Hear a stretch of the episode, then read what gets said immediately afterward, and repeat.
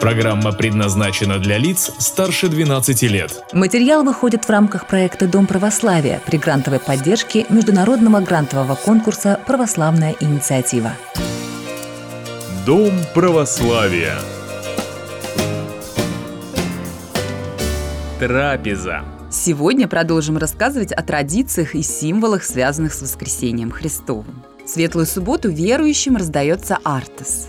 Слово «артес» переводится с греческого как «квасной хлеб», просфора всецелая. Артес в продолжении всей Светлой Седмицы занимает в храме самое видное место вместе с иконой Воскресения Господня и в заключении пасхальных торжеств раздается верующим. Традиция употребления артеса восходит к апостольским временам, когда в сороковой день после воскресения Иисус Христос вознесся на небо, его ученики и последователи находили утешение в воспоминаниях о своем учителе.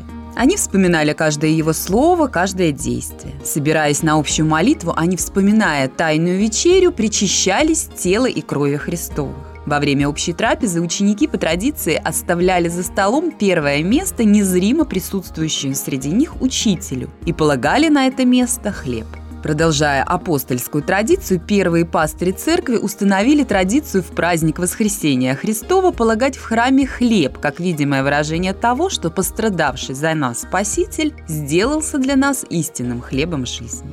В православных монастырях эта традиция сохранилась практически в неизменном виде. Всю светлую седмицу артас приносят в трапезную и поставляют на свободное место за столом или же на отдельный столик. Артас и сегодня символизирует невидимое присутствие Иисуса Христа в нашей жизни. Как правило, артасы начинают выпекать в дни Великого Поста или незадолго до его начала. Это зависит в первую очередь от их необходимого количества. В приходских храмах, где выпекают небольшое количество хлебов, вполне управляются за неделю. В больших монастырях, где счет идет на тысячи, делать это начинают задолго до Великого Поста.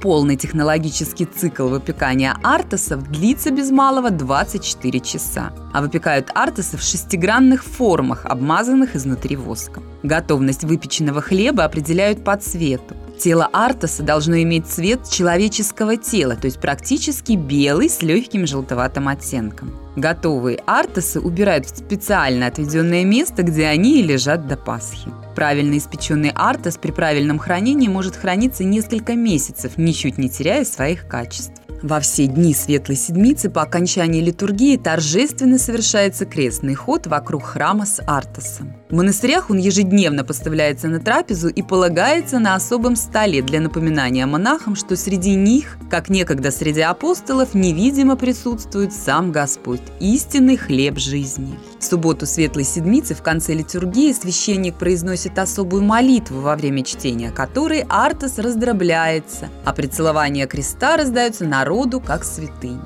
В православной церкви артес используют для подкрепления телесных и душевных сил. При этом артес, как любая святыня, требует к себе трепетного отношения. При небрежном к нему отношении он, как и обычный хлеб, может заплесневеть.